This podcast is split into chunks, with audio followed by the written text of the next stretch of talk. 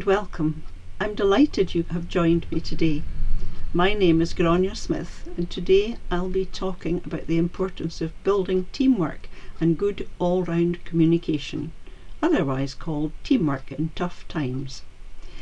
I'd like to start by telling you a true story about a family I knew who were caring for and trying to help one of their members who seemed to change completely without any explanation. This situation may be completely different from your own. Each home team will be different, each vulnerable person in need of care and support, as well as their individual situation and difficulties. But as you listen, perhaps you can think of ways in which they can help Matt. Aged nine, the youngest of three brothers, Matt was a boy who had lots of friends at school and in his neighbourhood. He specially loved football and played for his school team, as well as practicing with his friends in the local park. At school, at home, and out and about, Matt was known as easygoing and good fun. But then he began to get into trouble at school. He was called in to see the head teacher for being rude to his teacher, interrupting the class, often distracting them by shouting out, swearing, thumping and tripping people all round him, kicking chairs away just as someone was going to sit down, and he was frequently in trouble for fighting at break times. A huge change in Matt's behaviour. Several times he was grounded inside at break times when he had to write essays about topics such as school rules, what are they for? Why do we need school rules? And how I like to be treated. What are hands and feet for? These essays were then sent home to be discussed with his parents, who felt very puzzled as well as worried by the dramatic change in Matt. His parents were invited to a meeting at school, and the head teacher told them how concerned everyone felt about Matt. They'd all known him since he was five. At home that night, his mum and dad told Matt how concerned they were and they asked Matt what was the matter. And after some hesitation and encouragement, Matt talked about how he felt about recent changes at home, which meant that both his mum and dad were both working much longer hours.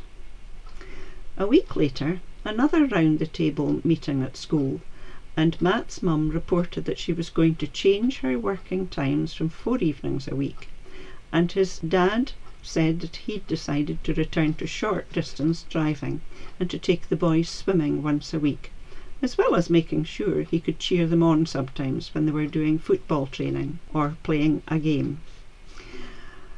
Again, a change in Matt's behaviour was noticeable at school as well as at home.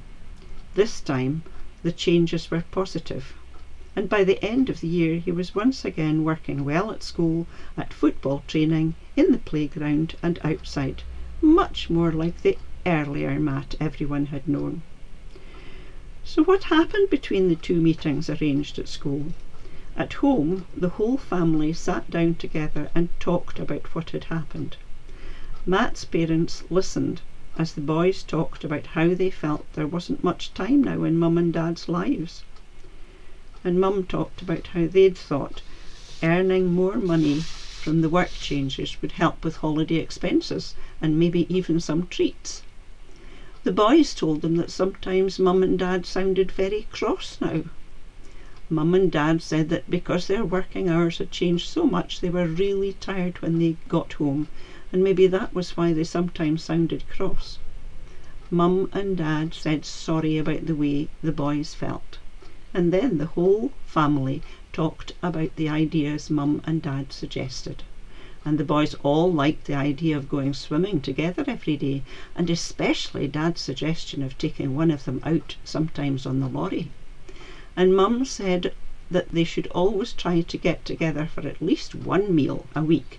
Did the boys have any ideas of how they could arrange this? They were all so busy with their different work and school hours and also with their hobbies. But without sitting down together to talk about what was happening and about how everyone felt and why and what might make a difference, nothing would have changed for Matt and his family. You may recognise some of the background, the description of Matt's family, their reactions in various situations. Perhaps a few similarities to your own situation, your own family reactions, but no doubt there will be huge differences. Every home team is different. Perhaps a close family or close family plus helpful neighbours and friends.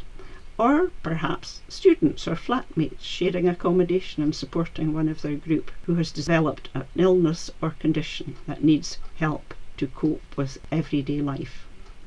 Remember, not everyone can listen and respond in the same way. There may be lots of trials and errors along the way, but without thought, discussion of individual feelings and ideas, and exploring options and possibilities for positive change, who knows what could be achieved? Communication, good or bad, can make or break a situation and change it completely. Every area of life can be affected. Easy peasy? No way. Even in those relatively quiet times when life is running fairly smoothly, being aware of how others feel means trying to tune into those small clues, such as facial expressions or tone of voice, as well as choosing our words to suit the time and the topic. Often we assume that the people we share our lives with know our deepest thoughts and fears, our joys, concerns, and sorrows, and somehow must know that we like them, love them, and appreciate them, often without our ever saying the words. Everyone makes assumptions. Some may be right, but unfortunately, some may be completely wrong about a situation. Again, talking, listening, acknowledging feelings may be similar to our own, or completely different. But without communication, talking about events and individual understanding, thoughts and feelings too, relationships may become very strained. Most of our days are filled with minor events, but sometimes a minor event can have a major effect, which may be positive or negative. Even a few words can change a relationship. Just one small example. Thanks for bringing down your washing, and you brought all the rest down too.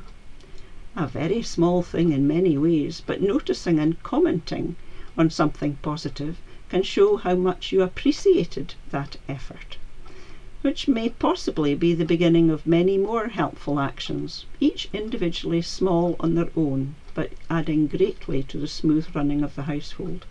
And in the words of the old saying, one good turn deserves another again helping to build good all round relationships. I've just quoted a real life positive example of Matt's family and the problems they faced. But sometimes life can bring small exchanges which can have very negative effects. Unfortunately, criticism can have a, a very upsetting effect, or words that may not have been meant as criticism but without discussion may be taken as personal criticism.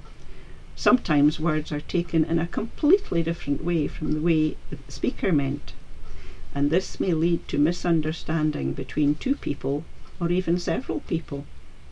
Again, sitting down together and talking about what happened, the words used, what the individuals meant or didn't mean, this can sort out all sorts of misunderstandings. Which areas of home life may be affected by a long term health condition or illness? Think of your own situation.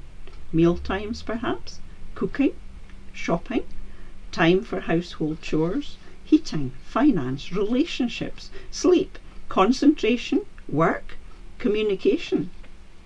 How has your own home life been affected by a change in someone sharing your home? Which might have been triggered by, for instance, a change of job or colleagues, struggling with new procedures. For younger people, perhaps a change of teacher or even a change of school. Perhaps a change of financial circumstances, a serious health condition or an accident, the loss of a family member, close friend, or colleague. There are so many possibilities as to what has caused the stress which may or may not affect other people in the same way. In each situation, talking, sharing, showing concern and care is really, really important. And communication becomes even more important when a member of any household develops a serious health condition. Relationships, I think, can be compared with a growing plant. In the right conditions, for instance, light, water, space, and warmth. Unlike human beings, usually plants come with useful information and instructions, either written down or verbal. And when conditions are not good, or perhaps when they change for some reason, the plant or relationship may struggle and even collapse. The sooner this struggle is recognized and constructive action is taken, the better. But without relevant information or, or support, deciding what to do or what to avoid will not be easy or straightforward. And like a growing plant, changing just one aspect in a relationship, perhaps more support, will also affect other aspects. Unfortunately, just one destructive conversation, possibly due to a home team member feeling under pressure, or they haven't had enough sleep, or have d- distorted perceptions, or is making wrong assumptions, any of these may cancel months of positive change and growth. Whether living in a small cabin or a grand mansion, a semi detached bungalow or skyscraper flat, or a rural farmhouse, the action within the home will be interlinked between all household members. And even in the best of times, misunderstandings can arise, leading to disagreement. First, it is necessary to work out together what is best to do in the changed situation, best for the vulnerable individual, and best, if possible, for the home team members. In many mental health conditions, dramatic personality changes are often the first clues to onset of illness. For instance, in Alzheimer's or OCD, obsessive compulsive disorder, the illness seems to take over. And in my own situation, my daughter seemed to change dramatically almost overnight. And I felt that my beloved Jay had been taken over by two very unpleasant characters called anorexia and bulimia. Think of any behaviour which has changed in your own situation. I found it helpful to make a note of what happened, who the behaviour affected, where it happened. Was it in the kitchen, the bathroom, the sitting room, the garden, maybe out shopping, or at school, or at work, or almost anywhere, and how it affects you and others to share your home. Note all these. What might help? On a scale of 1 to 10, make a note of the effects of the changed behaviour on you and your and others in your household. On a scale of 1 to 10, how does the behaviour make you feel? Relaxed and happy, fraught and frazzled? Add a note of why you think the behaviour happens. For instance, a health condition, individual reaction to feelings of personal pressure or unhappiness, perhaps even alcohol or drugs, or increased frustration because of you think of possibilities in your own situation. Now make a note of what the consequences of the changed behaviour are for the vulnerable person at the centre of all our efforts and note too the effects on close relationships. It can be very helpful when all these observations can then be discussed by the home team. A family forum, perhaps it might be called. A group sharing how individuals feel about the changes. If possible, include your, your vulnerable person who may or may not have realised how his or her behaviour has affected everyone in the household possibly close friends and neighbours too. Setting up group discussions about the recent home changes and effects can be the beginning of working towards finding a constructive way through difficult times, much more constructive than outli- outright war. More in communication on our next podcast and what may help in a real tangled situation. Today I've talked about family teamwork and communication. I'm very aware that the situation of single home carers, as I was, who have no one at home to share difficult situations with. Perhaps because I was a single carer, I found it especially helpful to write down difficult incidents, what happened, what was said, and how to try to tackle a similar incident again if need be. It took me quite some time to find any support. Finally, I heard of a national charity, Eating Disorders Association, now called Beat UK, and through them I discovered a group, a self help group, within driving distance, which was the beginning of some personal support for me. Thank you for listening. Remember, don't curse the darkness, light a candle. Perhaps you can find a charity helpline to help you in your own situation, possibly even a local self help group.